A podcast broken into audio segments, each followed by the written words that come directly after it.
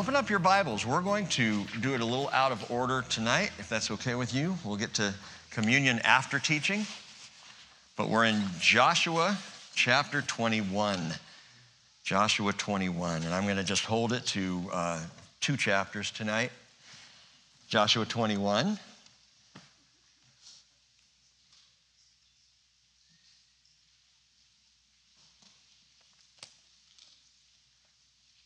Nice thing about being a nearly 20 year old church is uh, people go, wow, you need two whole chapters in one night? Yep. And if you don't like it, tough. And if you like it, you're in the right place, right? Do you like it? Okay, that's, that's what I want to hear. Joshua 21. Now, we're actually going to move quite quickly through at least this first chapter because, again, a lot of names, a lot of uh, land allotments that are being given, specifically this time to Levi. But let's jump right in. Chapter 21, verse 1 Then the heads of the households of the Levites approached Eleazar the priest and Joshua the son of Nun and the heads of the households of the tribes of the sons of Israel. Remember, all the way up until now, up till chapter 20, all the allotments for all 12 tribes, sans Levi, have been given out. So now in chapter 20, as we saw Sunday, the six cities of refuge that are Levitical priestly cities are called out first. And then we're going to get into now all 48 of those cities, and six of those are the cities of refuge, as you'll see. So the heads of the households of the Levites, they come now to the high priest Eleazar, to Joshua, to the heads of the other tribes.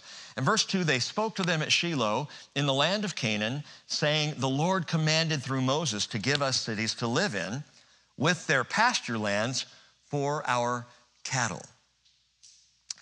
So the sons of Israel gave the Levites from their inheritance these cities with their pasture lands according to the command of the Lord. Then the lot came out for the families of the Kohathites, and the sons of Aaron the priest, who were of the Levites, received 13 cities by lot. Note that these are all by lot. Lot is cast or, or somehow decided. We don't know, as I've said recently, exactly how they cast the lot, but these are decided by lot from the tribe of Judah, from the tribe of the Shimonites, and from the tribe of Benjamin. The rest of the sons of Kohath received 10 cities by lot from the families of the tribe of Ephraim, and from the tribe of Dan, and from the half tribe of Manasseh.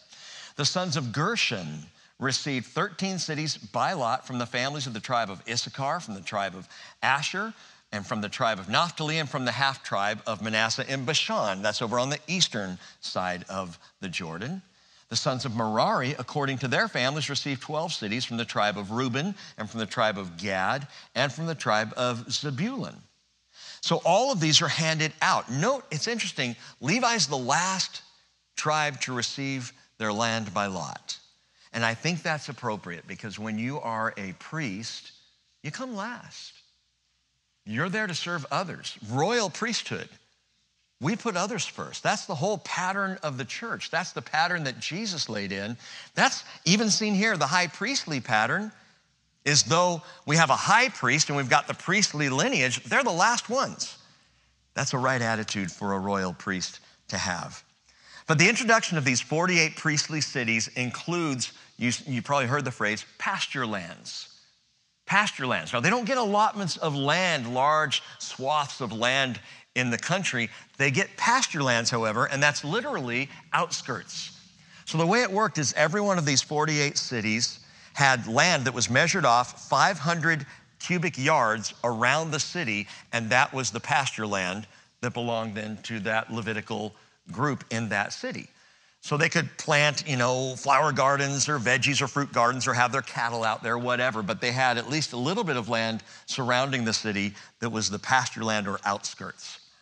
It's very organized here. You'll notice in verse 4, 6, and 7, we see how the, the tribes within the tribe are called out. There are actually three different family units within Levi. We've seen these before Kohath, and within Kohath is the Aaronite group, so the sons of Aaron, but they are also Kohathites, but they're Aaronites specifically within Kohath. And then there's Gershon, which you see there in verse 6, and then the sons of Merari. So the Kohathites the Gershonites and the Merarites are the three separate uh, designations of the tribe of Levi. And so the land is given to them in, in that order.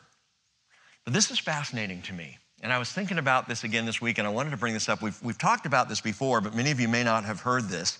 There's a fascinating book, came out in, oh, let's see, 2002, somewhere uh, early 2000s.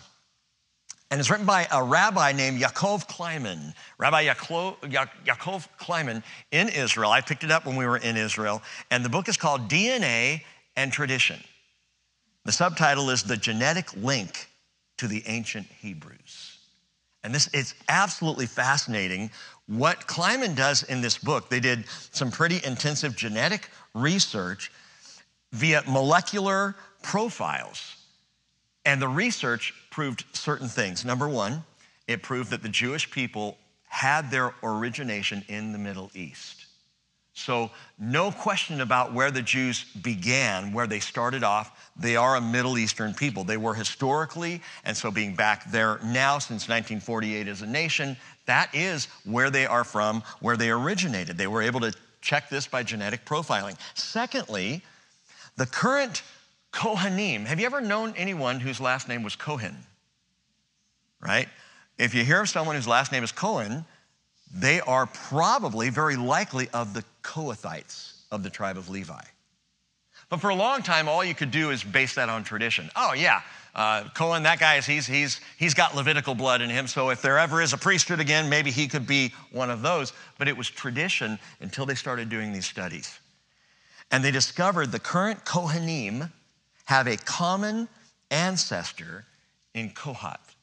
I mean, running all the way back to Kohath and to Levi, there is a genetic link that runs all the way back. And even more than that, modern Jewish men trace back to an ancient, recognizable genetic signature. That is the Kohathites, the people who are men of Kohen now, if they're legitimately Kohen, the Y chromosome has a genetic signature on it that is unique to Kohen, unique to the priestly tribe, and to literally that that arm of the priestly tribe of Levi. Amazing. So God knows where his people are. And God even marks his people for future uh, ministry. Kleiman in his book says the diaspora continues to lose its population. That's the dispersion of the Jews all over the world, continues to lose its population, while the numbers of Jews in Israel is on a constant increase.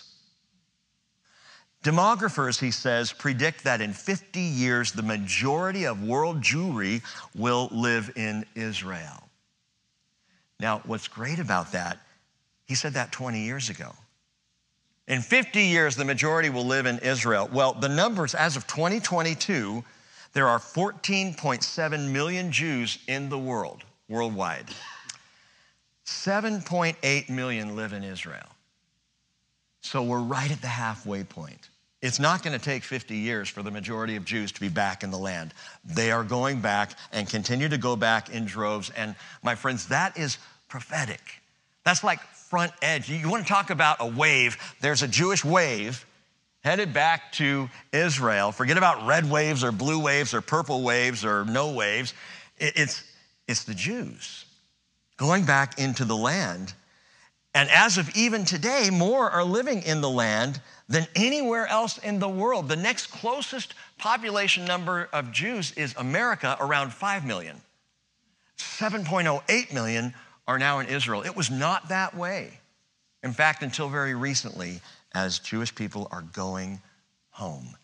So they're going home. We know who the, who the Kohens are, the Kohathites, the Kohanim, if you will.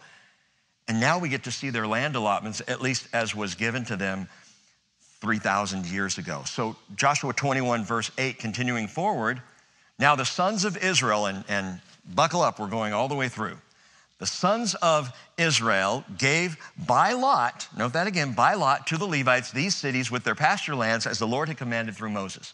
They gave these cities, which are here mentioned by name, from the tribe of the sons of Judah, from the tribe of the sons of Shimon, and they are for the sons of Aaron, one of the families of the Kohathites. So that's the Aaronic or the Aaronite family of the sons of Levi, for the lot was theirs first. Verse 11, they gave them Kiriath Arba, Arba being the father of Anak, that is Hebron in the hill country of Judah, with its surrounding pasture lands. But the fields of that city and of the villages they gave to Caleb, the son of Jephunneh, as his possession, because remember, Caleb's out there fighting giants. Verse 13. So to the sons of Aaron, the priest, they gave Hebron, the city of refuge. That's the first city of refuge for the manslayer with its pasture lands, and Libnah with its pasture lands, and Jattir with its pasture lands, and Eshtemoa, and Holon, and Ain, and Juttah, verse 16, and Bet Shemesh with its pasture lands, nine cities from these two tribes, that is from Judah and Shimon. From the tribe of Benjamin, verse 17, Gibeon with its pasture lands, and Geba, and Anatot, and Almon, and they were four cities. And so verse 19 sums it up. All the cities of the sons of Aaron, the priests, were 13 cities with their pasture lands. And keep that in mind. The Aaronite priesthood got cities in Judah, Shimon, and Benjamin. Mark that. I'm going to come back to it in just a second. Verse 20. Then the cities from the tribe of Ephraim were allotted to the families of the sons of Kohath. This is the rest of the Kohathites, the Levites, to the rest of the sons of Kohath. They gave them Shechem, city of refuge for the manslayer. There's the second city of refuge. With its pasture lands in the hill country of Ephraim, and Gezer with its pasture lands, and that's where again they had the old folks' home, and Gibzaim with its pasture lands. You know, if it's funny one time, as far as I'm concerned, it's funny every time. They give him Bet Horon with its pasture lands, four cities. From the tribe of Dan, Eltekeh with its pasture lands, Gibbethon, Aijalon, Gat Ramon, verse 24. From the half tribe of Manasseh, verse 25, Taanach, Gat Ramon, two cities. And all the cities with their pasture lands for the families of the rest of the sons of Kohath were 10. So the Aaronites get 13 cities, the rest of the sons of Kohath get 10 more cities, verse 27, to the sons of Gershon one of the families of the Levites, they gave from the half tribe of Manasseh Golan and Bashan, the city of refuge for the manslayer, third city of refuge right there, with its pasture lands and Beeshterah and the two cities from the tribe of Issachar, Kishion and Dabarat and Yarmut in Ganim, four cities. Verse 30 from the tribe of Asher, Mishal with its pasture lands, Abdon, Helkat, Rehob, four cities. I'm not repeating with its pasture lands because every city gets that, right? And then verse 32 from the tribe of Naphtali, Kadesh in Galilee, the city of refuge for the manslayer. That's number four. With its pasture lands, Hamat Dor and Kartan, three cities. All the cities of the Gershonites now, verse 33, according to their families, were 13 cities with their pasture lands. To the families of the sons of Merari. So these are the Merarites. The rest of the Levites they gave from the tribe of Zebulun, Jokneam and Kartah. Verse 35, Dimnah, Nahalal. Verse 36, from the tribe of Reuben, they gave Bezer with its pasture lands. Bezer, you may recall, is the fifth city of refuge. Kedemot, Mephiat. Verse 38, from the tribe of Gad, they gave Ramot in Galad, city of refuge for the manslayer, and that's number six, with its pasture lands. Mahanaim, Verse 39 Heshbon, Yatzer, four cities in all, and all these were the cities of the sons of Merari according to their families. The rest of the families of the Levites and their lot was 12 cities. I'm not sure we've done 40 verses faster than that. But here are some things to note as you consider all of this. And I, let me finish out verse 41. All the cities of the Levites in the midst of the possession of the sons of Israel were 48 cities, and you can add them up with their pasture lands. These cities each had its surrounding pasture lands. Thus it was with all these cities. Okay, first, the 13 cities that we saw given to the high priestly Aaronite family are in Judah, Shimon, and Benjamin. Why? Why were the Aaronite priests given those cities, especially since the tabernacle was at Shiloh and it's not that close. I mean, it's not too far. The land's not that big overall. But from this, why would you put them over there? You'd think you'd put them right around Shiloh. But see, the Lord knew something. Judah, Shimon, Benjamin, if you look on a Bible map, this is the, the territory immediately next to Jerusalem. So the Lord knew was looking ahead that in 369 years, the tabernacle would no longer be in Shiloh, but would be in his capital city, the city in which he chose to put his name, the place that he calls his city over all the cities of the earth, Jerusalem. So he goes ahead and stations the Aaronites there, right near Jerusalem, close to the, the city of their ministry. Isaiah 46, verse 9 says, Remember the former things long past? I'm God and there is no other. God, and there is no one like me, declaring the end from the beginning. And from ancient times, things which had not been done, saying, My purpose will be established, I will accomplish my good pleasure. So he establishes the Aaronites right next to Jerusalem, knowing that's where they're going to be serving 369 years later. I love that. And I said earlier already that these were lots, that all this land was, was given by lot. But remember, the lots were cast before the Lord. So every single one of these locations were God ordained. God chose and told the people of Israel, This is where I want you. This is where you need to be. Aaronites, I want your cities, your 13 cities, right there in Judah, Benjamin, Shimon, next to Jerusalem. God was planning ahead. God always plans ahead. God alone can see ahead when we cannot. We try to make our plans, but you know the, the truth. It's not scripture, but it's very true. The best laid plans of mice and men will fail. God's plans never fail.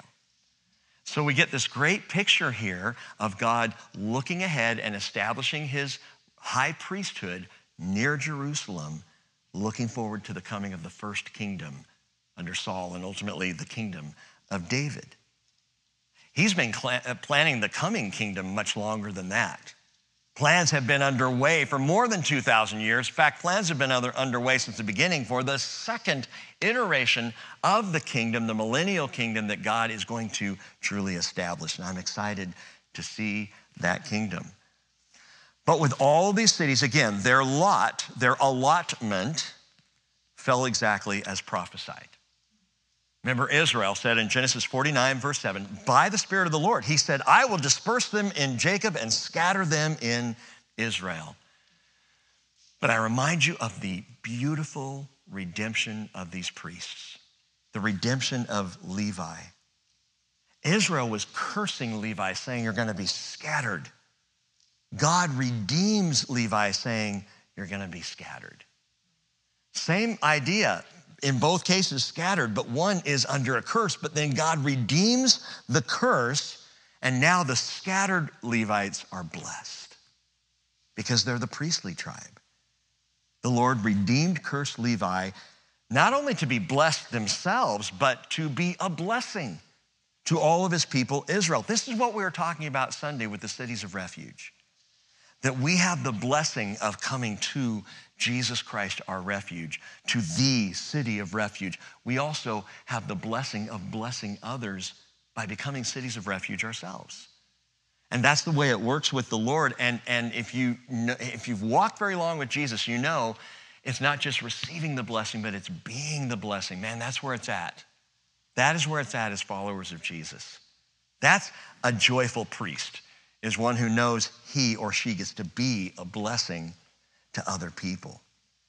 So just as the Lord came, or, the, or Levi came to the Lord's side at Mount Sinai, they would be blessed to live and, sear, and serve near to the Lord, but also they would be a blessing of ministry to all his people. Look at verse 43.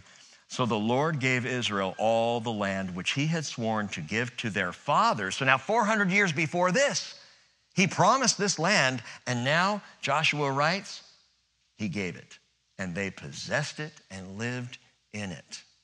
Verse 44 And the Lord gave them rest on every side, according to all that he had sworn to their fathers, and no one of all their enemies stood before them. The Lord gave all their enemies into their hand. Not one of the good promises which the Lord had made to the house of Israel failed. All came to pass. You need to understand as we come to the waning chapters of Joshua, just a couple or three left, that everything is good.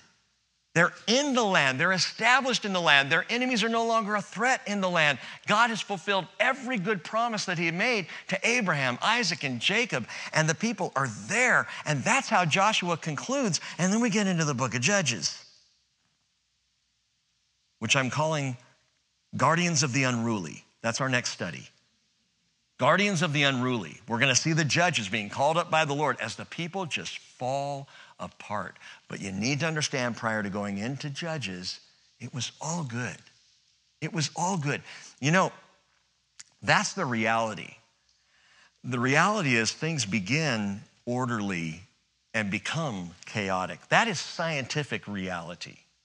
We even recognize that in creation, in the laws of thermodynamics, that you begin with order and then it descends into chaos. That's the big problem with evolutionary theory, by the way, is they say it began with chaos and somehow just became orderly. Try that with one of your teenage kids' rooms. Okay, let, us start with a complete mess and just see what happens. It'll get worse. You don't go from chaos to order, you go from order, and sadly, humanity then descends into chaos. And so that's what we see. We end Joshua with beautiful order, and then we descend into chaos. But his current promises, think about this. If he fulfilled every one, verse 45 again, not one of the good promises which the Lord had made to the house of Israel failed, all came to pass. What does that tell us of his current promises to us? They're going to come to pass. Not a one of them will fail, my friends. And that is so encouraging. Be assured, God keeps his word. And as much as I wanted one, and I just confess this to you all, we don't need a red wave. We need a royal blue wave. Not a blue wave, we need a royal blue wave. That is a true blue faith in Jesus Christ wave of following and trust. Because we have what Paul said to Titus, Titus chapter 1, verse 2, the hope of eternal life, which God, who cannot lie, promised long ago. This is a stop on the journey. This whole issue with Israel and their example for us upon whom the ends of the ages have come, this is just a stop along the way where we see, okay, God went thus far, how we do? Perfect fulfillment of promise. So here are some more promises for you. Guess what he's gonna do? Fulfill every single one. And until we see all fulfilled, just remember very simply, you and I were cursed by our sin we were redeemed by Jesus Christ from the curse to be blessed and to be a blessing. We need a refuge and we need to be a refuge. You are a chosen race, a royal priesthood, a holy nation, a people for God's own possession, so that you may proclaim the excellencies of Him who has called you out of darkness into His marvelous light. Yeah, yeah, Rick, you quoted that Sunday. I can't quote that one enough. 1 Peter 2 9 is one of my favorite verses in all scripture because over and over, I want to be reminded, even in my sometimes messes, even in my sometimes doubts, even in my sometimes struggles or faithlessness, I'm of a chosen race. I'm a royal priesthood, a holy nation. I'm part of a people who belong to God. One more question before we move on. How am I to be that refuge in this world? The refuge that we talked about. We need a refuge. We need to be a refuge. Okay, I, I, I want to do that. And maybe you thought that. I'd like to be a refuge. I'd like to be a blessing to others. I'm just, I'm not really sure how. I'm going to give you the most simple way possibly to be a blessing, to be a refuge from, from home to, to church to community to the world. We need not only be like Levi or like the Aaronite priesthood, we need to be like Zadok. And you might mark that down. Zahu, Zadok. Z A D O K, a name you probably should know because that's the kind of priesthood that I believe that God, that God has called believers into a Zadokian priesthood. Okay, wait, so there's the priesthood of Aaron, and then there's the, I know the priesthood of Melchizedek. I've heard about that one. Zadokian? What is this about? Okay, listen, I said there is a genetic Y chromosome marker for all the Kohatites, for people who are called Kohen today. through the line of Aaron, a marker that confirms and validates their priestly lineage. And again, that's awesome. But you know what? It is not DNA by which God will determine those who serve him in the kingdom. It's not DNA.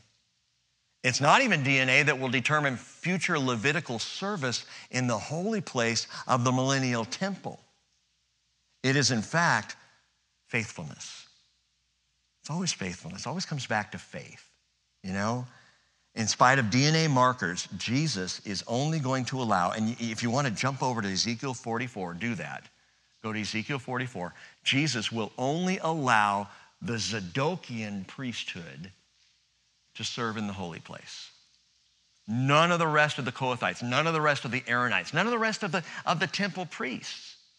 And you, you may recall there's the high priestly line, but then within the Aaronites, there were the priests as well who were enabled to go into the holy place and they would serve the Lord at the table of showbread and at the altar of incense and keeping the lamps of the menorah lit. And then, of course, the high priest himself could go into the Holy of Holies once a year on Yom Kippur. And they served the internals. They got as close to God as anybody could get, as close to the Shekinah glory of God. But that was all of the Aaronites could, could enter. Not so in the millennial kingdom. This is fascinating to me. Ezekiel chapter 44, verse 4. I mean, hey, since we move so quickly through chapter 21, let's do Ezekiel 44 too. Verse 4, Ezekiel's talking and he says, He brought me by way of the north gate to the front of the house. That is the temple, the Bayit. And I looked, and behold, the glory of the Lord filled the house of the Lord, and I fell on my face. That's what you do before the glory of God.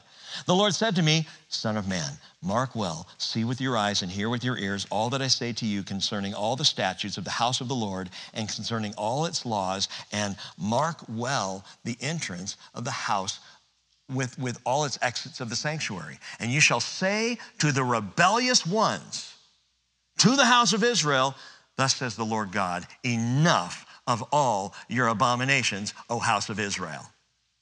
When you brought in foreigners, uncircumcised in heart and uncircumcised in flesh, to be in my sanctuary, to profane it, my house, when you offered my food, the fat and the blood, for they made my covenant void in addition to all your abominations. Note this the covenant is the Mosaic covenant that was made void because that was the conditional one. We've said before, every other covenant of God is, is unconditional. The Mosaic covenant, that is between the, the Israelite, the Jewish people and, and God, the people of Israel, was a covenant that if you do these things, keep my law, you can live in the land and you'll be blessed. If you don't, you'll be booted from the land and you will be cursed. Mosaic covenant.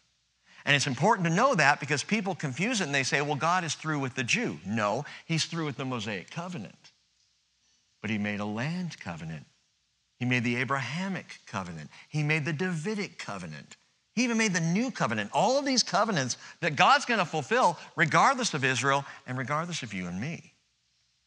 But that one covenant is made void because they profaned it. Verse 9, thus says the Lord God, no foreigner uncircumcised in heart and uncircumcised in flesh of all the foreigners who are among the sons of Israel shall enter my sanctuary.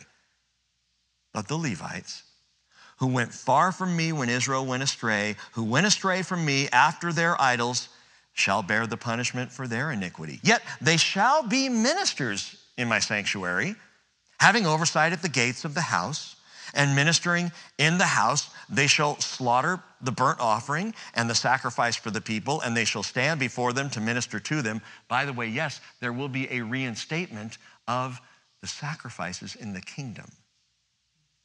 Really? I thought Jesus is the once for all sacrifice. He is. Well, then why are we going to have more sacrifices? Well, I'll let you think about that. Verse 12.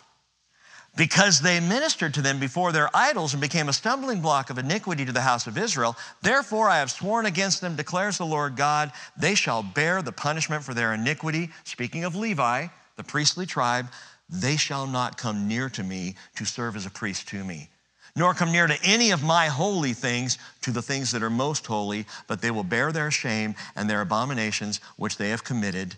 Yet I will appoint them to keep charge of the house and all its service and all that shall be done in it. So what happens is now the holy place is barred. because Levi went after all Israel into idolatry. And God says, in, in my future temple, and that's all of the end of Ezekiel is about the future millennial temple. In that temple, sorry, Levi, you will not serve the holy place. You will not go into the house. They, they can serve at the altar of sacrifice, the bronze altar and the bronze laver out in the courtyard. They can watch the gates and the bars and they can tend to the larger house, but they cannot enter into my presence in the house at that time, God says. There are, uh, you know, consequences to our choices. They're still there. You know, they're in the millennial kingdom, they're in the house. Hey, praise the Lord, they're going to be thrilled just to be there. But they're going to miss out on something more special. God is holding that, watch this, for the Levitical priests, the sons of Zadok. Verse 15. They kept charge of my sanctuary when the sons of Israel went astray from me. They shall come near to me and minister to me. And they shall stand before me to offer me the fat and the blood, declares the Lord God. They shall enter my sanctuary. They shall come near to my table to minister to me and keep my charge. Wow. Now, there's a sadness to that because the original promise to all Levi was that the Lord was their inheritance. But now there's a, restriction that's placed on that inheritance for the rest of the tribe. The Lord is still their inheritance. They can still serve, but they can't go all the way. And yet, and yet, Zadok, the sons of Zadok, those who trace the lineage to Zadok, they will continue to minister. Why? Because they remained faithful. Even when no one else was, even when their very own brothers and Levi were unfaithful the line of Zadok held true, and they will fully enjoy their inheritance in the Lord. If you draw back, we don't have time to do a lot of this, but historically speaking, Zadok was high priest of David. So in the kingdom of David, Zadok was his high priest at that time, and he stood with David against rebellion Zadok is the one who was named by David to lead, and he was high priest, but to lead the priestly team that appropriately carried the Ark of the Covenant up to Jerusalem on their shoulders joyfully. Zadok was the leader of that. His generations, the Bible indicates to us, kept the charge even when all of Levi abandoned the temple. The Zadokian priests were still there. I shared earlier today with our staff can you imagine what it would have been like to be one of them? And you're ministering in the temple and no one's coming to temple.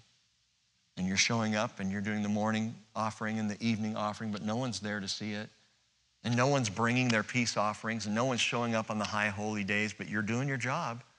And there is no immediate satisfaction for that job other than knowing you're doing what the Lord asked you to do. And by the way, that's highly satisfying.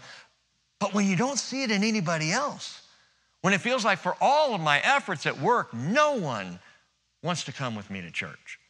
For all of my efforts at home, no one listens when I talk about Jesus. For all my efforts with my friends, I just feel like I'm, I'm, I'm doing it for no reason. You're not doing it for no reason.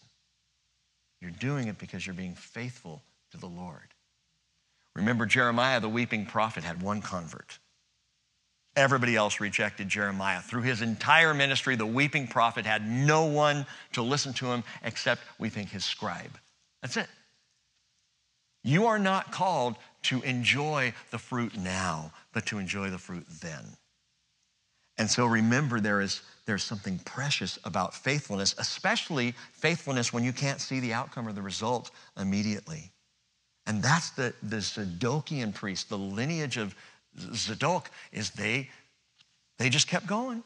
They kept showing up at temple. They kept serving. No one else in Israel. They were all off into idolatry, even their brothers of Levi. But the people of Zadok continued to serve. Be like Zadok. In this world, in these dark times, keep the charge. Keep the charge. Hold fast I, I love what uh, Dr. Carl Trueman said. We, we, watched the video if you were at the roundtables on Sunday, and that was a, a, really precious time. But we watched a video by this um, British professor, Carl Trueman, and at the very end of the video, which was hard to hear because the music was way too loud, uh, he said the following He said, The times are dark, but they are not as dark as they have been for many Christians of previous generations. And the promises hold good. We have been given the privilege of carrying the torch of truth. In dark times, yes, but we should be thankful for that. I, went back and, re listened to it just so I could write that down and repeat it. I don't know about you, but Sunday, when we're listening to Dr. Carl and he's speaking, and the guy is so, so gentle and, and, so, you know, intentional in his words, but not, he wasn't flashy or anything, but he's speaking, and, and at the end of that thing, I was lit up. I was so encouraged, you know. A couple of nights, couple of days before the election of yesterday, maybe you watched that whole thing through and you were just kind of going, maybe you were cheering big time. If so, could we talk afterwards? But, um, I, I, I, was discouraged, you know, yesterday, watching it through. And I, I get kind of crazy. Cheryl knows this when, when the elections happened that day. You know, I'm, I'm, checking the app every few minutes, and I had it on TV, and I'm just kind of watching. It's like it's, it's like it's the Seahawks playing or something. You know, hey, there's another one. Oh, no, we're down a percent, you know, crazy. But Sunday carried me all the way through to tonight. I just kept thinking, it, it may get darker. In fact, it probably will. We have a torch, and we are privileged as priests of God and of Christ Jesus to bear the torch, even here in the darkness. Keep the charge.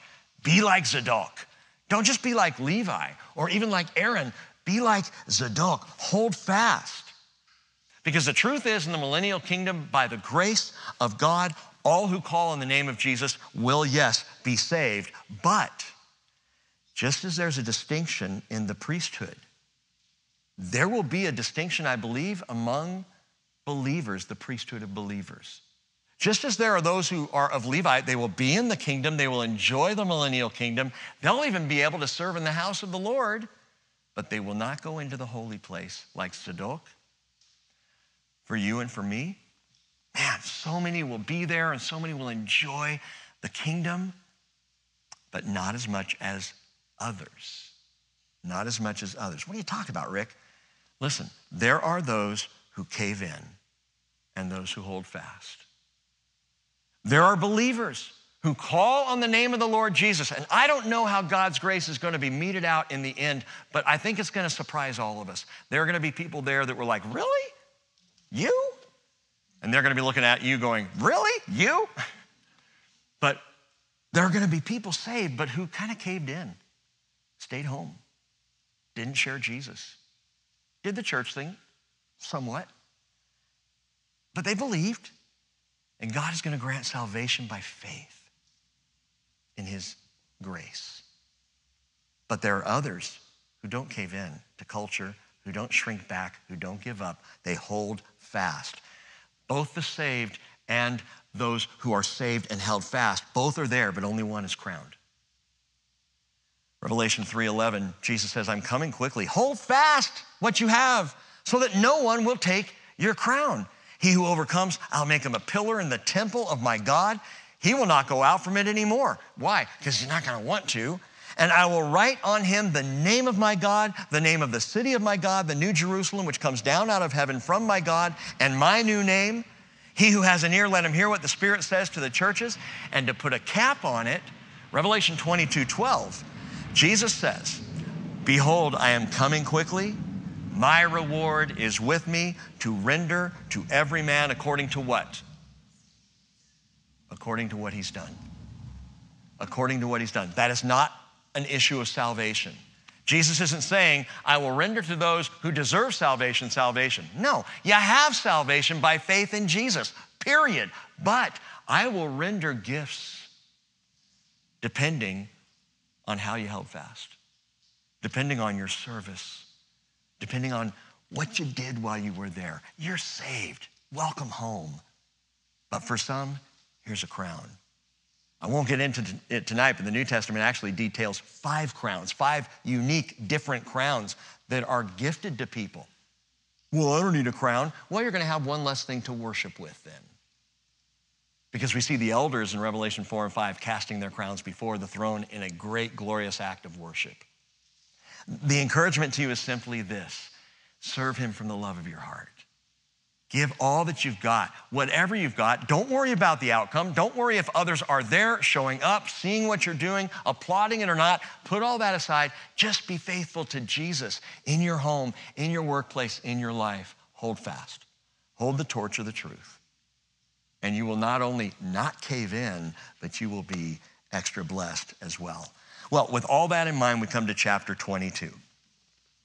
And chapter 22, now all the land has been given, and we have a fascinating story that is incredibly applicable to where we are today in the church and in the world. Chapter 22 begins the final section of Israel's rite of passage in the book of Joshua. Yes, we're already there. Chapters 1 through 4, we called passage as they entered into the promise. Chapters 5 through 12, we called perseverance as they contended for the promise and all those battles and wars and fights. And then chapters 13 through 21 was part three, where we, we called it possession. And that's what we've just seen the possession of the land and the maintaining the promise as they're given their allotments and they move into their places throughout the land. Part four, chapters 22 through 24, incredibly encouraging. We're calling preservation. Preservation because now we get into holding fast to the promise. Here's the thing preservation can be precarious. Preservation can be precarious. When we get to the place, battles won, settled, uh, stable, established with Jesus, we are now living the victorious Christian life. We've crossed the Jordan, fought the big fights, and, and we're part of the deal, and we know we are. And now it is just hold fast, preserve the truth, hold up the torch. But it can be difficult. Once we've made passage, we need to understand, and this is part of the whole picture we've been looking at the enemy's not done. And you know that. I know that. You can have glorious weeks, months, years, and then just get hammered because the enemy is not done. And his most vicious work, brothers and sisters, it is from within. It's always from within. We've talked about how we can weather persecution from without. When the non Christian world comes at the church, bring it on. It just makes us grow. The more we get persecuted from without, the more we just spread out and share the gospel and we get encouraged. Because as Jesus said, blessed are you when people persecute you. When it comes from outside, when it comes from within, that's when it's tough. And we've looked at the fact that false prophets and false teachers will come up from among us, and they have for 2,000 years in the church. They've showed up and they've tried to lead people astray one way or the other. But there's something that is even, I think, more damaging than false teachers, false prophets. And it's what we would call false assumptions, rumors, gossip, accusations that are unfounded, but we don't know. These are the things we all know that divide relationships, families, churches. These false things that get spread among us or, or, or get dreamed up or, or, we start to believe or hear or listen to. It, it's when someone comes to you and says, Hey, listen, so and so's in a real mess of life and I need you to pray with me for them. Let me tell you about it. And it turns into a half hour of gossip and 30 seconds of prayer. This happens all the time and is a, danger, and I believe it's why chapter 22 is included for us to understand. So, as we close this section, or come into the closing section of the book, still applying it to victorious Christian living, we get a warning by example of how easy it is for misunderstanding to tear apart marriages, people, families, and yes, churches. Watch this. Then Joshua, verse 21 of chapter 22, Joshua summoned the Reubenites and the Gadites and the half tribe of Manasseh. And he said to them, You have kept all that Moses, the servant of the Lord, commanded you, and have listened to my voice in all that I commanded you. You have not forsaken your brothers these many days to this day, but you have kept the charge of the commandment of the Lord your God. And now the Lord your God has given rest to your brothers as he spoke to them. Therefore, turn now, go to your tents to the land of your possession, which Moses, the servant of the Lord, gave you beyond the Jordan. Only, he says, be very careful to observe the commandment and the law which Moses, the servant of the Lord, commanded you, which is what? To love the Lord your God and walk in all his ways and keep his commandments and hold fast to him and serve him with all your heart and all your soul. That's a verse 5 is a 5-point sermon right there. Could have saved that for a Sunday morning, but I'm just giving it to you right now. Love the Lord your God, walk in all his ways, keep his commandments, hold fast to him, serve him with all your heart and with all your soul. That is, with all your spirit, man, your spirit woman, and with all your soul man, soul woman, with all of your thought processes and, and who you are, fully serve the Lord. So Joshua blessed them and sent them away, and they went to their tents. Now, to the one half tribe of Manasseh, Moses had given a possession in Bashan, but to the other half, Joshua gave a possession among their brothers westward beyond the Jordan. So when Joshua sent them away to their tents, he blessed them. Verse 8, and said to them, Return to your tents with great riches, with very much livestock, with silver, gold, bronze, iron, with very many clothes. Divide the spoil of your enemies with your brothers. And the sons of Reuben, sons of Gad, half tribe of Manasseh, returned home and departed from the sons of Israel at Shiloh, which is in the land of Canaan, to go to the land of Gilead, in the to the land of their possession which they have possessed according to the command of the Lord through Moses. And this is all good. It's a beautiful time. Now, as, as noted, it's been a seven year campaign. So understand, as Joshua is now releasing Reuben, Gad, and half Manasseh, they've been fighting for seven years. Their wives, their children, all of their land holdings on the other side of the Jordan has been awaiting them for seven long years. That's amazing. That's faithfulness. Now, I don't know if, if these three tribes or two and a half tribes, if they swapped out reinforcements like squadrons on military deployment. Maybe that's how they did it, that, that a certain number stayed and then they would switch out and others would come in to fight, you know, and, and relieve them so that they could go home and be with their families. I don't know. Or if they just stuck with it seven years fighting all the way through. Either way, Reuben, Gad, and half Manasseh earned their stripes, showed their faithfulness. They kept the promise and they fought alongside their band of brothers. So, for all the negative stuff that we have sometimes pointed out by example, that they stayed on the other side of the Jordan, they stayed with their brothers and fought for seven years. That's a complete commitment. they were faithful. You know, faithfulness doesn't produce relationship, but it proves relationship. Let me say that to you again because as Christians, that's a vital uh, understanding in our faith. Faithfulness does not produce relationship, but it does prove relationship. If you get that backwards in Christian living, it becomes hard work. But if you get it right, it's grace. It's grace. Relationship begins with Jesus by grace. But then Jesus says, John 14, 15, if you love me, you will keep my commandments. How do we know Reuben, Gad, and half of Manasseh loved their brothers? Because they kept with it. They were faithful. They stood. They fought. They hung in there. In the same way, I don't keep the commandments of Jesus to produce good standing as one of his followers. See, Lord, see what I did? You note that? Check it in my book. Make sure you keep track. No, no, no. I do what I do because I love him. Because the relationship is already there and it is proven in the behavior. Faithful obedience proves that I really do love him. Rather than me just saying it, if Reuben, Gad, and half Manasseh said, Yeah, we're here to fight, we love you guys, we're with you, bros, and then they departed and went back across the other side, clearly they didn't love their brothers. But they stood and they fought, and the faithfulness bore them out. So, before we go any further, Reuben, Gad, and half Manasseh have a proven relationship. They have a track record with their Israelite brothers, and mileage matters. Mileage matters. I would trust less, far more than anyone who's been here at the bridge a few months. Why?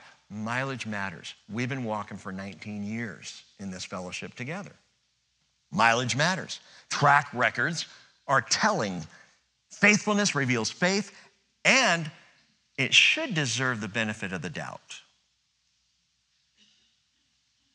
Even in the church, that's not always the case. In fact, Paul said to Timothy, 1 Timothy 5:19, do not receive an accusation against an elder except on the basis of two or three witnesses. Now, I read that to you because there's, there are two things going on in that, in that statement. It's not because of position. Understand this. It's not, hey, if someone's an elder in your church, you, you're not allowed to accuse them of anything. That's not what Paul's saying. Do not receive an accusation, a slander, a comment, or, or a, a question of you know, integrity against an elder except on the basis of two or three witnesses. So, what Paul's saying is explicitly root out false testimony by having multiple witnesses. If you're going to claim something against a leader in your church fellowship, you better make sure there's more than one witness. So it can't just be someone's trumped up charge against one of those leaders.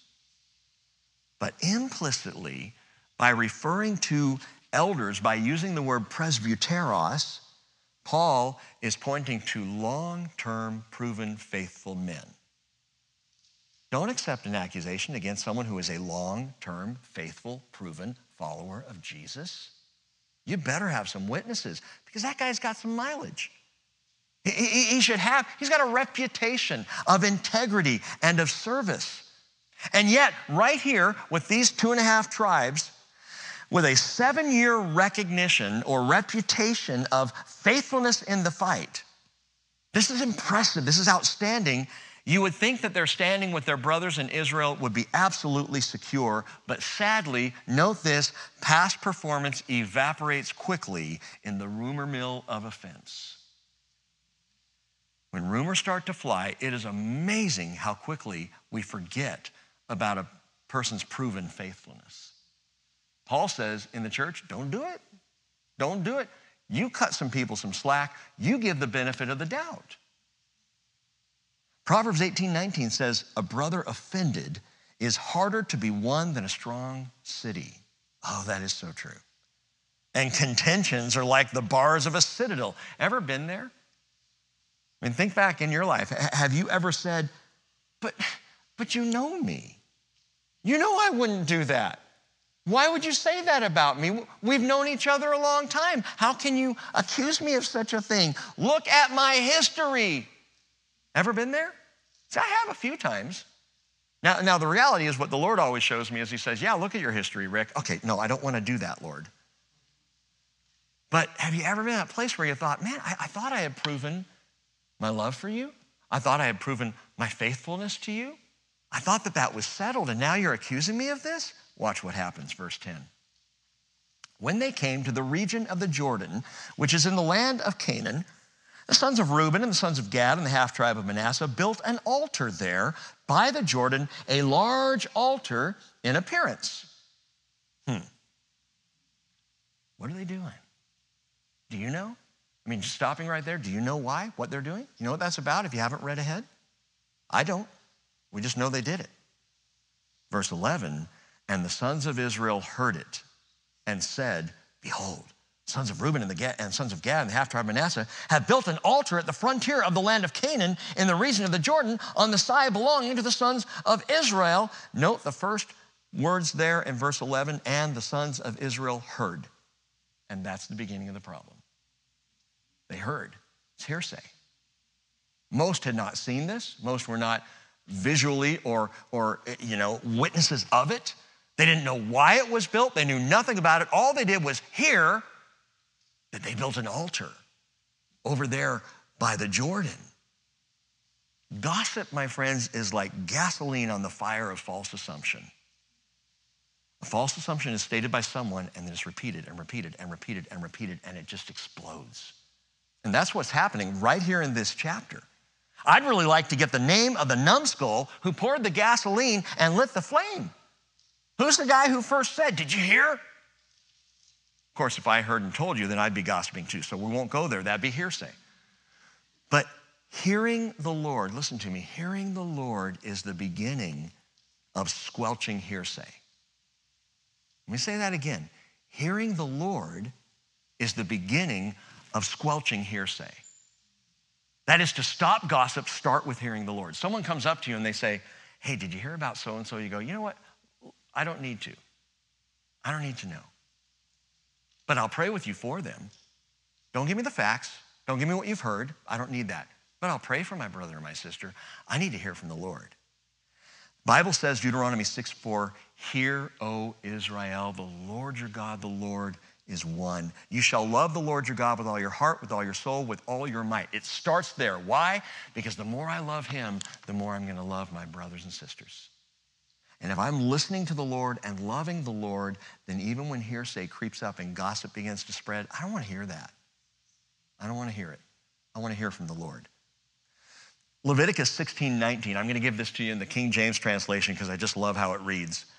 Thou shalt not go up and down as a talebearer among thy people. We don't need talebearers. We need people who hear the Lord. Proverbs 6, verse 16 tells us very seriously that there are six things which the Lord hates, seven which are abominate, an abomination to him. You Bible students know that when it's written that way, number seven is the the piece de resistance. It is the cap, it's the worst. This is the thing God hates more than anything else. And the six are haughty eyes, a lying tongue, hands that shed innocent blood, a heart that devises wicked plans, feet that run rapidly to evil, a false witness who utters lies, and number seven, here's the big one, one who spreads strife among brothers. God hates that. He hates it. Verse 12, the hearsay has begun. When the sons of Israel heard, the whole congregation of the sons of Israel gathered themselves at Shiloh to go up against them in war.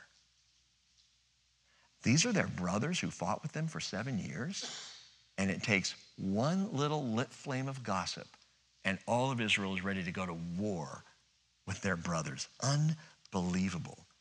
Then the sons of Israel sent to the sons of Reuben and the sons of Gad and the half tribe of Manasseh into the land of Gilead Phinehas, the son of Eleazar, the priest, and with him 10 chiefs, one chief for each father's household from each of the tribes of Israel, and each one of them was the head of his father's household among the thousands of Israel. Well, at least they were wise enough to send a delegation, right? So they didn't just go and attack their brothers, so I'll give them that. There's, there's credit on both sides as we go here. They did send a delegation, but they are already loaded for bear. They're ready to go as they come, and, and you will see. But I got to pause for just a moment. Listen to Jesus in Matthew 18 15. If your brother sins, go show him his fault. How? In private.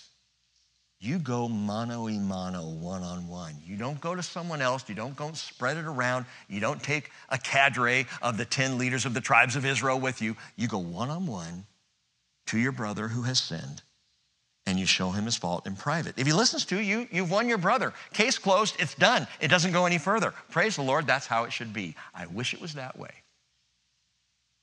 You know, it's not. Sadly, in the church, it's not often how it works. We normally skip part one and go right to part two. If he does not listen to you, take one or more witnesses with you. Because we know there's power in numbers. So we'll go get other people. Jesus says, wait, did, did you go one on one first? Did you deal with the individual yourself? Do that first. Now, if he won't listen, out of love for your brother, yes, then get witnesses, not someone you told, but someone else who knows because they've witnessed it, and take them and confront your brother in love. You're seeking restoration here. Because by the mouth of two or three witnesses, every fact may be confirmed. If he refuses to listen to them, Jesus says, tell it to the church. If he refuses even to listen to the church, let him be to you as a Gentile and a tax collector. And Jesus lays out this is the Jesus standard for his church regarding someone who sinned against you. Okay, what about gossip? What about hearsay or rumor? Listen, establishing the truth always follows hearing the Lord. Very first thing we need to do when we hear a gossipy thing or a rumor or anything is pray. Don't go even try to figure it out. Just stop and go, Lord, I need your wisdom here. I'm concerned for Doug because I've heard all kinds of things about how he's handling life. I'm kidding. But Lord, give me wisdom with my brother so that when I go to him, I hear his heart and I hear the truth. Start by hearing the Lord. Hear, O Israel, the Lord, not the words of some nutcase who says, Did you see the altar out there? Listen to Jesus. Giving our brothers and sisters the benefit of the doubt before we raise suspicion because of back fence babble. I, I, saw that today. I was just looking up some, some different words and I saw back fence babble. I thought, that's good. That's, you know, you're, you're leaning over the back fence and your neighbor's on the other side. Did you hear what uh, so and so's doing down the street with his Christmas lights? Yeah, pretty crazy. Just saying. And off you go, and now it starts to stir. And so we need to give each other the benefit of the doubt. Well, verse 15, so they show up. And they came to the sons of Reuben, to the sons of Gad, the half tribe of Manasseh, to the land of Gilead, and they spoke with them, saying, Thus says the whole congregation of the Lord, What is this unfaithful act which you have committed against the God of Israel? Hang on a second. We don't even know what this altar means. We know nothing about an unfaithful act. We just know they built something there by the river. We don't know why. That's why I said they're loaded for bear, they're ready to shoot. What is this unfaithful act you've committed against the God of Israel, turning away from following the Lord this day by building yourselves an altar? To rebel against the Lord this day is not the, is not the iniquity of Peor enough for us, from which we have not cleansed ourselves to this day, although a plague came on the congregation of the Lord? That you must turn away this day from following the Lord? If you rebel against the Lord today, he will be angry with the whole congregation of Israel tomorrow. These guys are freaking out. They are upset. They are filled with words of attack and offense. But reading between the lines, and to be fair to the West Side Gang, this is really a West Side story, kind of a, a chapter here. Because you got the West Side Gang versus the East Side Gang, right? The West Side Gang is deeply fearful of a return to idolatry, which is why they mention the sin of Peor. What was the sin of Peor? It's back on the plains of Moab. Remember what happened before they came into the land? And the Moabites, at the, at the teaching of Balaam, the Moabites began to try and mix and send their cute gals in front of the Israelite men, and they started to get together, and they were led into the feasts and into idolatry and into sexual immorality right there on the edge of the promised land. The sin of Peor. Do you remember who put an end to the plague that came of that sin? He was a man who saw a, a couple, an Israelite man and a Moabite woman, walk right in front of Moses and the elders and walk right into a tent to do their business. And this guy jumped up and grabbed a spear and ran into the tent and speared them through. It was a sin kebab. Do you remember the story? Guy's name was Phinehas. Guess who's leading the delegation? Phinehas. They are worried that idolatry is about to ignite right there in the land. They are scared to death. They lost 24,000 Israelites that day uh, or back at the sin of Peor. They don't want to see this happen again. So, to, to their side, they are fearful of what might happen. By the way, do you remember what God's reaction was to Phinehas sparing the two of them? Just in case you're not clear, Numbers 25, verse 12, therefore say, Behold, I will give him my covenant of peace. It shall be for him and his descendants after him a covenant of a perpetual priesthood because he was jealous for his God and made atonement for the sons of Israel. And by the way, guess who is in the direct line of Phinehas? Zadok. It's the same lineage where we see a fierce, passionate, faithful heart we see those who do not give up on the Lord but continue to serve, even if it means spearing sin straight through. And that's what Phinehas did. So now Phinehas is leading this group. And that's good. And we recognize there is a moral outrage here at what they think is going on. But again, they only think, they don't know. Listen, there is a subtle satanic scheme in play here and he works the same thing in the church today, he will find areas of our moral sensitivity and he will try to offend us into dividing from brothers and sisters. He'll say, Aren't you morally outraged when you hear about this? You can't possibly fellowship with him or her or them anymore because of what you've heard. How do we know it's true? We hear all kinds of things about what other churches are doing or have done. And the devil would have us divide. Oh, we can't be of them. We can't do what they're doing. Clearly, they're off the rails. I, still come to a very simple standard. Do they love Jesus? Do they preach Jesus? well, then I'm not so ready to depart from them. They may be actually even in error. I guarantee we are on some things. But we divide so quickly because we are morally outraged and Satan loves it. And the point is, in my opinion, reading the story, neither the East Side Gang or the West Side Gang are at fault. But hearsay is the harbinger of division. Verse 19. If, however, they continue, the land of your possession is unclean, then cross the land of the possession of the Lord, where the Lord's tabernacle stands, and take possession among us. In other words, don't be over there, be over here. If, if the problem is over there and you're being led into idolatry, then stick with us because we're right. we're righteous. And all you need to do is be around us and you'll be okay. I know I'm reading it a little bit, but that's okay. And then he says, only do not rebel, verse 19 continues, against the Lord or rebel against us by building an altar for yourselves besides the altar of the Lord our God.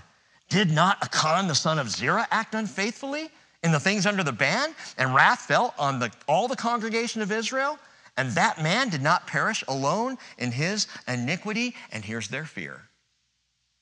If you guys do this, this is on all of us. This is on all of us. They are legitimately afraid of a severe judgment.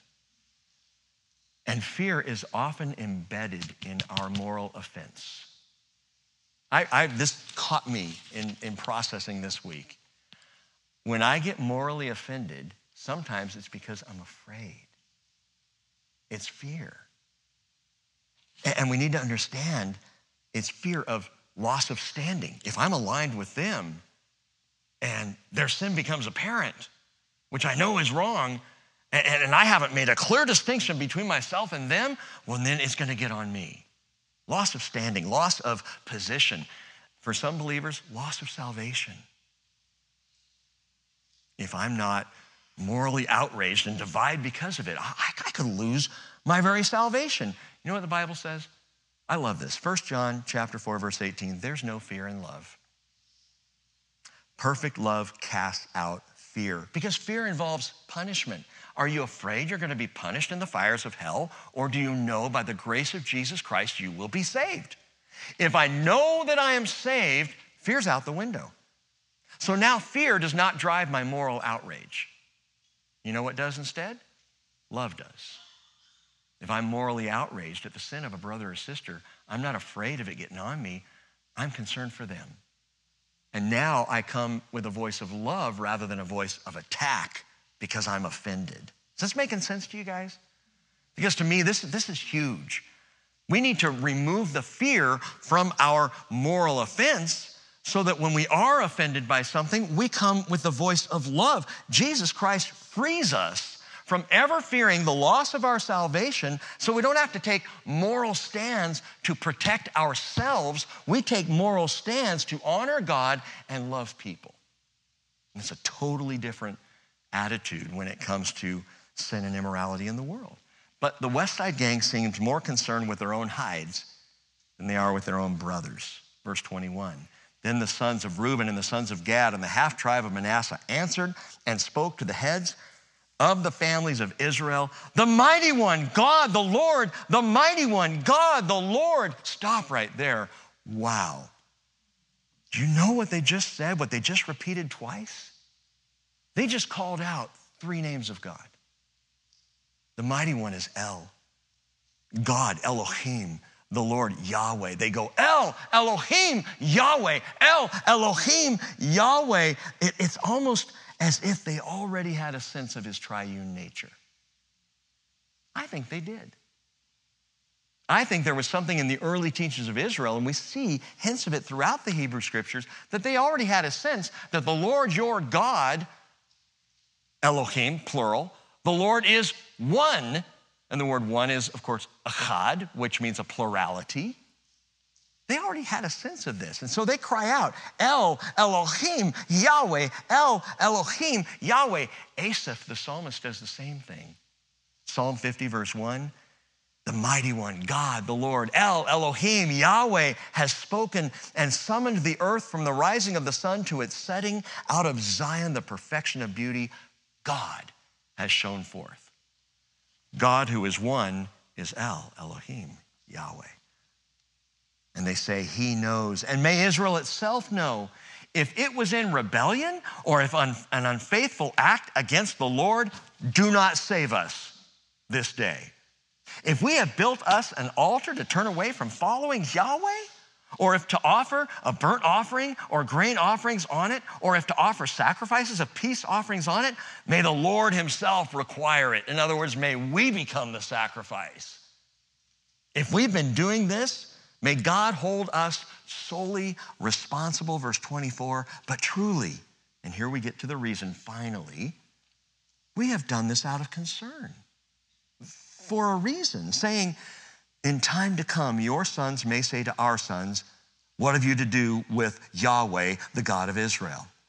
For the Lord has made the Jordan a border between us and you. Actually, the Lord didn't make, them a, make it a border, they had, but, but, but we'll let that slide. This has been a border between us, the sons of Reuben, sons of Gad. So they may say, You have no portion in the Lord. So your sons may make our sons stop fearing the Lord, and that's the fear of the East Side gang. The West Side gang is fearing for their moral security, and now the East Side gang is fearing they're going to be cut off. They're going to be forgotten. They're going to be left out of Israel. So, what they do? They built a witness, verse 26. Therefore, we said, Let us build an altar, not for burning offering or sacrifice. That's not the kind of altar this is. Verse 27 Rather, it shall be a witness between us and you and between our generations after us that we are to perform the service of the Lord before Him with our burnt offerings and with our sacrifices and with our peace offerings, so that your sons will not say to our sons in time to come, You have no portion with the Lord. Therefore, we said, it shall also come about if they say this to us or to our generations in time to come, then we shall say, See the copy of the altar of the Lord, which our fathers made, not for burnt offering or sacrifice, rather, it is a witness between us and you. It's a monument. This is a monument to the real altar at Shiloh. We just made one here to remind you we're part of the deal. A witness between us and you, verse 29, Far be it from us that we should rebel against the Lord and turn away from following the Lord this day by building an altar for burnt offering, for grain offering, for sacrifice, besides the altar of the Lord our God, which is before his tabernacle. So, when Phinehas the priest and the leaders of the congregation, even the heads of the families of Israel who were with him, heard the words which the sons of Reuben and the sons of Gad and the sons of Manasseh spoke, it pleased them. We have gone from hearsay to hearing from the source. And now the truth is out, and they go, oh, well, that's kind of cool. Okay, put the armor away, sheath the sword. It's good. We're all right. It's amazing. A tiny misunderstanding, and it led to almost an all out war between the sons of Israel here at the beginning of the land. And Phinehas, verse 31, son of Eleazar, the priest, said to the sons of Reuben and sons of Gad and to the sons of Manasseh, Today we know, I love this, that the Lord is in our midst because you have not committed this unfaithful act against the Lord. Now you have delivered the sons of Israel from the hand of the Lord. And then Phinehas, son of Eleazar, the priest, and the leaders returned from the sons of Reuben and from the sons of Gad, from the land of Gilead to the land of Canaan, to the sons of Israel, and brought back word to them. The word, uh, it pleased the sons of Israel, and the sons of Israel blessed God. And they did not speak of going up against them in war to destroy the land in which the sons of Reuben and the sons of Gad were living. The sons of Reuben, the sons of Gad, called the altar witness. For they said, It is a witness between us that the Lord is God. A few quick things to note, and we'll be done tonight. Number one, there is but one right side to every conflict. One side. One side that's always right. And it's neither your side or their side, it's his side. Remember what Joshua encountered there in Joshua chapter 5, just outside of Jericho, when he came up and he saw this man with a sword unsheathed, and he came up before him and he said, Are you for us or for our adversaries? And he said, No. Rather, I indeed come now as the captain of the host of the Lord. Joshua fell on his face to the earth and bowed down and said to him, What is my Lord to say to his servant? You remember what he said? Take off your shoes, for you're standing on holy ground. He's standing before Jesus.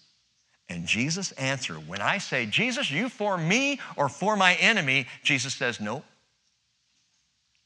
I'm for the Lord. I'm for me. Are, are you with me? That's always the better question. Romans 2:11, Paul says there is no partiality with God. He does not play favorites. He doesn't play one side against the other. West Side Story will not be played in heaven because it's not one side against the other. And so I love that they named the altar Ed. That's the Hebrew word for witness, Ed. We built us an altar and we called him Ed. So this is Ed the altar.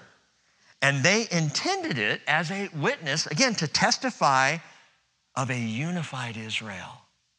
This was a, a testimony of unity for all of Israel between Reuben, Gad, half Manasseh, and the rest of the tribes. That they could see that and go, we are one tribe. Even though there's a river between us, we are one people, one tribe. That's how they intended it on both sides of the Jordan.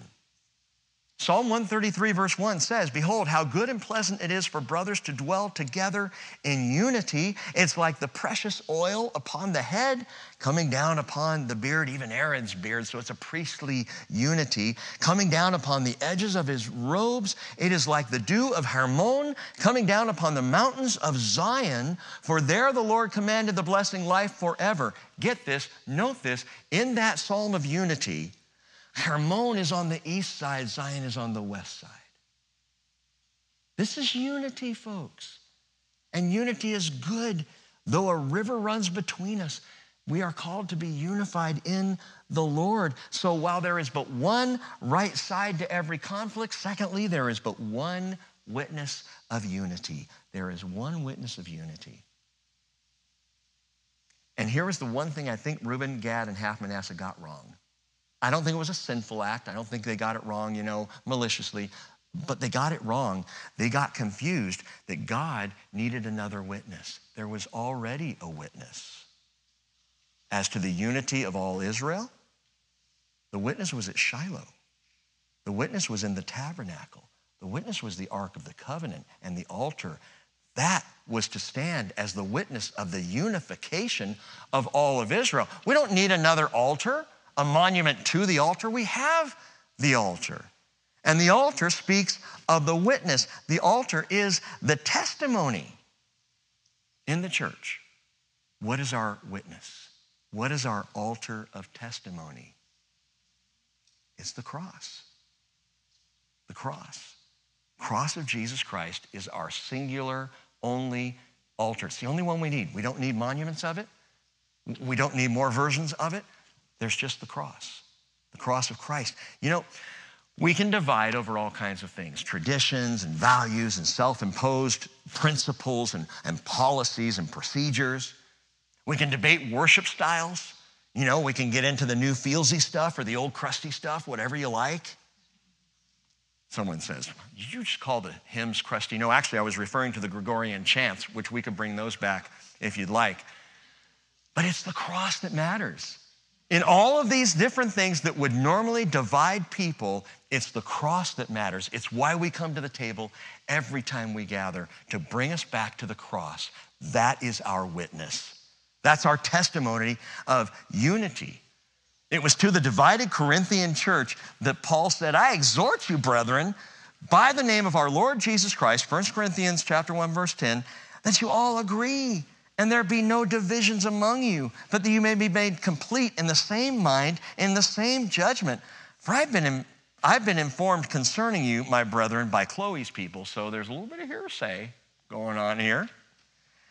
That there are quarrels among you. Is that true? I love that Paul goes right to the source. I've heard this. Is it true? He's not armed, he's not loaded for bear. He's actually bringing the word of God. But I want to know is, is this what's going on? Now, I mean this. Each one of you is saying, I'm of Paul, I'm of Apollos, I'm of Cephas, I'm of Christ. Has Christ been divided? Paul was not crucified for you, was he? Or were you baptized in the name of Paul? In verse 17, he says, Christ did not send me to baptize, but to preach the gospel, not in cleverness of speech, so that the cross of Christ would not be made void. Verse 23, he says, We preach Christ crucified. That is our altar of unity. That's the witness that we are one people. It is the cross. Chapter 2, verse 2, he said, I determined to know nothing among you except Jesus Christ and Him crucified. And I'll say this the cross demolishes every issue of division. If we can come together at the cross, we may have different styles of, of worship. We may have different you know, opinions on all kinds of things. But man, when we come to the foot of the cross, there is unity there. That's our witness. That's our testimony that we are one people before God. So there's but one right side to every conflict, his side. There's but one witness of unity, the cross. And finally, last thing, there is but one unifier. 1 Corinthians 8 6, there's one God, the Father, of, from whom are all things, and we for him, and one Lord Jesus Christ, by whom are all things, and we through him. Jesus. So the cross unifies us, and Jesus erases all sides. There's only one Lord. There's going to be all kinds of denominations rec- uh, represented in heaven.